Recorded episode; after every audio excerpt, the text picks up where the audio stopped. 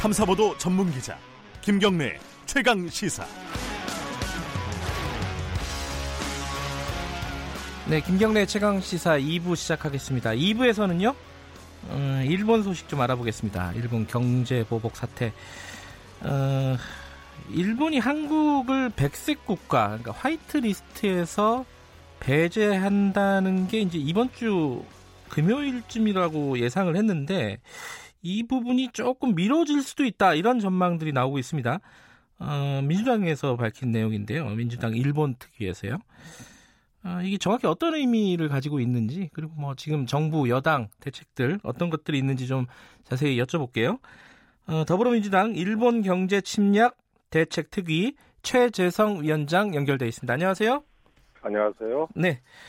이게 지금 원래는 8월 2일 날 그 우리나라가 화이트리스트에서 배제된다 이런 보도들이 많이 나왔거든요. 이게 어 지연이 된다 이런 가능성을 제기를 하신 것 같아요. 이게 어떤 이유에서 그런 거죠?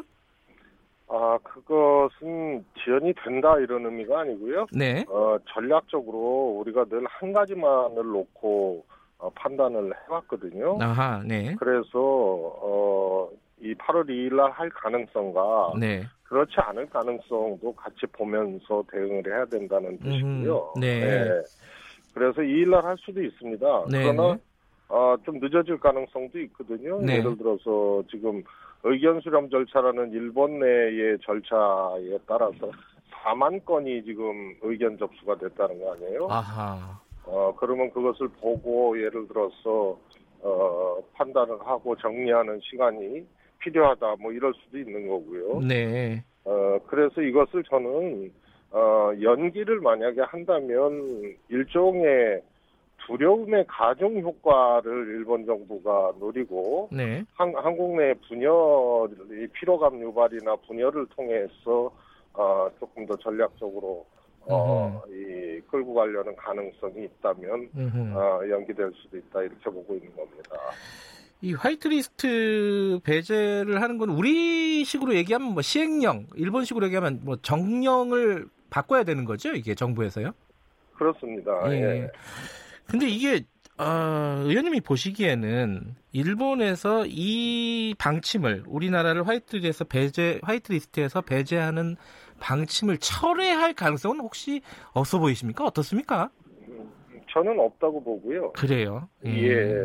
이것이 어차피 어, 화이트리스트 배제 자체가 목표가 아니고 네. 어, 특히 이제 아베 총리는 아주 필생의 에, 본인의 목표인 헌법 개정을 통한 아시아 신패권 전략이 어, 목표이기 때문에 네. 그, 그 과정이거든요. 네. 그래서 어, 화이트 국가 제외는 그것은 뭐 반드시 이, 하지 음. 않을까 싶습니다.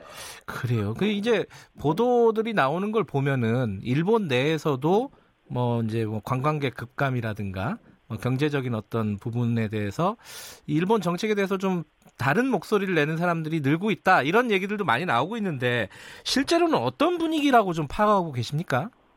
우선은 어, 한국 관광객이 뭐 이 줄고 있는 예. 이런 것이 실제적 타격이 있는 거거든요. 네. 특히 어, 우리 한국 관광객이 어, 도심 지역, 동경이라든가 이런 이제 도- 도심 지역보다는 어, 조금 이렇게 어, 소도시, 시골 이런 네. 쪽으로 이제 많이 가고 있기 때문에 아, 직격탄이고요. 예를 들어서 어, 아란 때 중국 관광객이 한국에 안, 오는, 안 옴으로써 우리가 굉장히 어려웠잖아요. 네.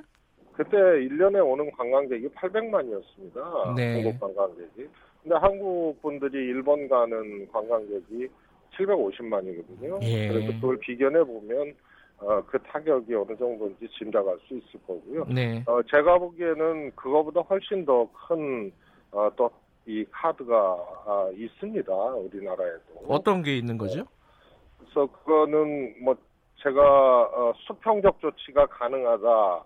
화이트리스트 제외 시에 어, 각 종목별 이 파급과 또 현황을 아주 꼼꼼히 그려놓은 정밀 지도가 있고 네. 우리 우리도 일본의 조치에 수평적으로 대응할 수 있는 조치가 있다고 말씀을 드렸는데요. 네. 그런 그런 것이 꽤 여러 가지 카드가 있습니다. 음, 그 구체적으로 말씀해 주실 수는 없는 부분인가요? 어, 뭐 이게 이제 또 국내 문제만이고 네. 또 사안의 크기가 또 적정하면은 또 얘기도 할 수 있는데요. 이게 워낙 이제 예민하고 큰 문제니까요. 어, 저는 어, 정부와 네. 또 저희 특위가 아, 또 계속 논의를 하면서 적정할 때 그것은 현실화시키는 것이 중요한 것이지 네. 어, 미리 그렇게 공개하고 하는 네. 것은 뭐 전략적으로도 그렇고 예, 예, 조금 어, 예. 자제를, 자제를 해야 된다고 알겠습니다. 어쨌든 그 8월 2일 날 화- 화이트리스트 배제 결정이 좀 미뤄질 수도 있다는 얘기는 그럴 가능성을 염두에 두고 플랜 B를 세워야 된다. 요런 취지로 지금 말씀을 하신 거다. 이런 거네요. 정리를 하면은. 하나의 경우수로 생각을 됩니다. 예. 지금. 현지에서는 높다는 얘기고요. 네. 아, 그러나 연기된다면 어떻게 할 것인가? 네. 그리고 연기하면은 일본이 무엇을 어, 염두에 두고 노리고 연기를 하, 할 것인가? 음흠. 이런 차원에서 어, 둘 다 검토를 해야 된다 이런 네. 뜻입니다. 어쨌든 근데 어, 최 의원께서는 이 만약에 연기를 한다 하더라도 큰 그림으로 보면은 철회를 한다는 의미가 아니라 오히려 우리 측의 어떤 분열 같은 것들을 노리는 연기일 가능성이 높다 이렇게 말씀하시는 거네요. 그렇죠. 예를 들어서 음. 수술을 한 번 할 때보다 네. 다시 또 재발돼서 두 번째 수술할 때가 훨씬 더 어, 어렵다는 거거든요. 예. 심리적으로. 네. 그래서 이것을 한 번 연기한다는 거는 첫 번째 일본의 의존적 기대, 기대감을 갖게 되죠. 네. 아 이게 혹시 안 할 수도 있구나. 음흠. 그러면 이것이 이제 피로감을 유발할 수 있고 네네. 또 한국 내에 초반 지금 또 이 초기에 정말 상상할 수 없는 그 이 내부 분열이 우리나라 내에서 그런 주장들이 있었지 않습니까? 네. 이, 이- 이 이 름만 일본으로 바꿔놓으면 일본 사람이 쓴 글과 같은 것이 언론에 나오고 네. 또 그런 주장들이 난무하고 했었는데요. 결국 이런 것을 어, 노리는 일종의 그러고 이제 이 화이트 국가 배제를 하면 어, 공포감이 더 확대 재생산됩니다. 네. 그래서 그런 전략으로 하나 상정을 할 수도 있겠다 이런. 음. 그 지난주에요. 그 민주당에서 기자간담회에서요. 외신 기자간담회에서 안전보장 이사회 유엔 안전보장 이사회에 제재위원회 회부를 하겠다 일본을 이거를 이제 정부에 요청을 한다 제보할 것을 제 아, 회부할 것을 정부에 요청한다 이런 말씀을 하셨는데 네. 이게 진행이 되고 있는 겁니까 어떻습니까? 어, 요청을 했고요. 예. 어, 그 방식에 대해서 지금 어, 검토를 하고 있는 걸로 알고. 검토 중이다. 네, 네. 근데 이게 특위 특위의 권한은 아니니까. 예, 예. 정부, 정부의 이거는 예. 어, 안전 어, 유엔 안보리에 갖고 가면 상임이사국 하고 예. 한국, 일본, 싱가포르에서 어, 조사위원회를 어, 가동하게 되면 이 여덟 개국이 각각 패널을 추천을 하거든요. 네네. 그리고 패널이 먼저 조사 행위를 하게 됩니다. 네. 그래서 그, 어, 선 조사 행위가 이루어져야 되기 때문에 어, 그것을 우리가 요청을 하고 네. 하는 경로죠. 그래서 정부에는 어, 얘기를 했고 지금 검토 중인 걸로 알고 있습니다. 그 유엔 안보리에 이게 회부가 되면요. 이게 좀 실질적인 일본의 압박이 될까요? 어떻습니까? 그렇습니다. 예. 왜냐하면 어, 일본이 지금 제가 표현이 골대를 세 번이나 옮겼다 그랬거든요. 이 경제 침략을 하면서 네. 어, 양국 간의 신뢰, 네. 비용 문제 등을 해서 비롯된 양국 간의 신뢰를 얘기했고 네. 왜 외교 문제를 역사 문제를 경제로 갖고 오느냐 이런 어, 저희들 반박에 전략물자 통제를 미비했다. 그, 그렇게 또 갖다 안보로 갖고 왔거든요. 네. 그러다가 그 시점에서 어, 이 조선일보 보도를 인용해서 일본 측에서 그렇게 얘기했는데 실제 유엔 어, 패널 보고서나 이런 걸 보면 한국은 거의 퍼펙트하다. 네. 그런데 일본은 어, 10회 보고에서 30건이 넘는 다 중대한 결격이 에, 발각이 됐고 지적을 당했는데 네. 오히려 이거는 거꾸로 얘기하는 거다. 일본이 오히려 전략물질 통제에 아, 불안한 국가다 이런 거거든요. 네. 그래서 다시 골대를 옮긴 겁니다. 일본이 자국 내의 수출 기업들 애로를 해결하기 위해서 수출 관리, 수출 규제가 필요하다. 네. 이렇게 세 번째 옮겼고 화이트 국가 확대를 앞두고 다시 전략물자 안보 문제로 지금 옮기고 있는 거거든요. 네. 그래서 이 문제를 갖고 유엔에 따져보자고 하고 누가 더 결격했냐고 하고 이 문제에 대해서 규명을 하자고 하면 네. 저희는 거의 퍼펙트하게 전략물자 음. 관리를 하고 있고요. 네. 일본은 정말 어, 부실하고 빈구멍이 크고 평가에서도 하위권입니다. 그 음. 전략물자 관리 평가에서. 네. 그래서 이걸 갖고 올라가면 일본의 아주 중요한 어, 핑계거리, 경제보복의 핑계거리들을 어, 음. 오히려 타격을 할 수 있는 거다 이렇게 보고 있습니다. 알겠습니다. 근데 좀 한 가지 헷갈리는 부분이요. 일본에서 이 얘기가 나오고 있습니다. 어제 보니까 한일 군사정보 보호 협정 있지 않습니까? 지소미아라고 불리는 거. 네. 이거는 좀 연기를 연장을 했으면 좋겠다. 이런 식의 얘기를 했어요. 일본 쪽에서요. 이거는 뭐 어떻게 해석을 해야 되는 겁니까, 이거? 우선 어, 저희가 야당 시절에는 지소미아 체결을 반대했습니다. 네. 아시다시피 어, 미국의 에, 강력한 그 안보 협력 체계 중에 하나가 한미일 공조거든요. 네. 그런데 한일 간에는 사실 군사적으로 정보를 공유할 만한 것을 어, 냉정하게 보면 어, 일본 측이 더 유리한 겁니다. 네. 우리가 일본 측으로부터 공유받을 수 있는 정보라는 것이 사실 어, 위성 정보 일부나 네. 이런 거거든요. 네. 그래서 우리는 또 분단 상황이고요. 그래서 어, 이것에 대해서 저희는 탐탁치 않게 생각을 해왔는데 아무튼 어, 체결이 됐습니다. 네. 그런데 일본이 우리를 안보적으로 신뢰할 수 없는 국가라고 얘기를 해놓고 음흠. 어떻게 정보를 공유하는 에, 한일 군사정보 협약을 유지할 수 있겠습니까? 네네. 그래서 이건 논리적으로도 안 맞고 사실 상황적으로도 어, 이, 이 한일 정보 협정이 한국에는 꼭 어, 유리하지 않은 협정이거든요. 네. 예, 그래서 이것에 대해서 어, 검토해보겠다는 뭐 내, 검토해야 한다는 내부 목소리도 있고 그렇습니다. 음, 그러면 이게 그 한일 군사정보보호협정 지소미아가 지금 국면에서 어떤 중요한 어떤 우리에게 유리한 카드가 될 수도 있다 이렇게 볼 수도 있겠네요.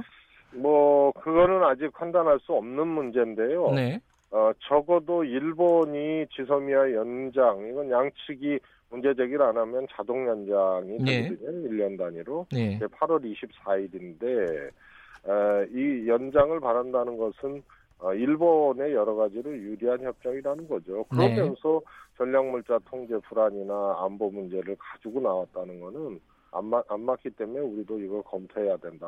음흠. 이제 이런 의견이 있다는 거죠. 지금 뭐 장관급 회담을 우리 측에서 좀 계속 제안을 하고 있는데 일본에서 거부를 하고 있단 말이에요. 일본하고 협상이 어, 디서 출, 시작이 될까? 이 매듭이 어디서 좀 풀릴 수 있을지 좀 예측을 하신다면 어떻습니까? 전략이라 이런 부분들은. 생각해 보십시오. 예. 특사 얘기 나왔죠. 예. 정상회담으로 풀어야 된다고 얘기 나왔죠. 예, 장관급 회담 얘기하고요. 예, 우리가 이럴수록 아주 기본적인 상식 아닙니까? 이럴수록 일본 의존적인 어, 우리 뒷모습을 드러내는 거예요. 음, 그래서 모든 협상의 ABC는 네, 우리가 할 수 있는 카드나 내용들을 검토하고 네, 상대가 먼저 공격을 했지만 아, 상대의 그럼 허와실이 뭔지를 잘 분석을 하고 네, 우리가 받을 수 있는 또 피해나 이런 것도 객관적으로 분석하고 네, 이런 것을 토대로 우리가 할 수 있는 일들을 해 나가면서 협상으로 타결될 환경들 분위기를 유리하고 가- 유리하게 갖고 가는 게 상대방에 있는 이런 일과 같은데 아주 기본 아닙니까? 네, 그런데 일본이 폭탄을 터뜨리니까 여기에 맞는 피해만을 생각하면서 일본 의존적으로 어 갔단 말이에요. 네, 문재인 대통령과 정부 빼고는 사실 어, 그런 것들이 꽤 있었죠. 민주당 내에서도 이 두려움이 어, 컸던 사람들도 있습니다. 네, 그래서 냉정하게 보면 협상이라는 것은 협상의 환경과 분위기를 유리하게 끌고 가기 위한 전략들이 과정에서 뒷받침됐을 때 협상을 하더라도 음흠. 어, 우리가 이 유리하게 할 수 있는 거죠. 근데 처음부터 정상이 풀어라, 특사 파견해야 된다. 이런 식으로 나가니까 이게 더 어, 우리가 어, 등 뒤를 보이게 되는 거죠. 아, 전략이 좀 부족한 상황에서 협상으로 나가야 된다는 주장은 좀 부, 어, 부정적이다 이런 말씀이시네요. 그렇습니다. 아마 음. 아베 정부도 우리 정부가 초기에 어, 일부 어, 보, 보수 언론이나 또뭐또 뭐 야당에서 굉장히 좀 현실과 다른 어떤 주장들을 했거든요. 네. 그래서 내부가 사실은 원보이스에 실패했었죠. 그리고 네. 일본은 당연히 하나의 목소리로 어, 이 갈무리가 되었고요. 네. 그러나 어, 정부와 여당에서 아주 강력하게 어, 또 당당하게 또 냉정하게 분석을 해서 꼴대를 세 번이나 핑계를 세 번이나 옮기게 되는 예. 어, 그런 이제 초반 이 과정이었거든요. 그래서 일본도 조금 어, 아, 이 생각보다 이, 가, 이 간단치 않다 이런 이제 신호를 받았을 겁니다. 네. 그래서 그런 전략들을 충실하게 해나가고요. 특히 화이트 국가가 배제되면 예. 국가에서 배제되면 수평적 조치라는 우리가 지금 일본의 공격에 이 피해를 어떻게 최소화할 것인가 이것만 골몰을 했었거든요. 네. 그런데 화이트 국가 배제되면 우리도 수평적 조치를 할 수 있는 어, 카드들을 준비를 어, 해왔기 때문에 이러면서 어, 또 협상이 필요하다면 하는 예. 거지.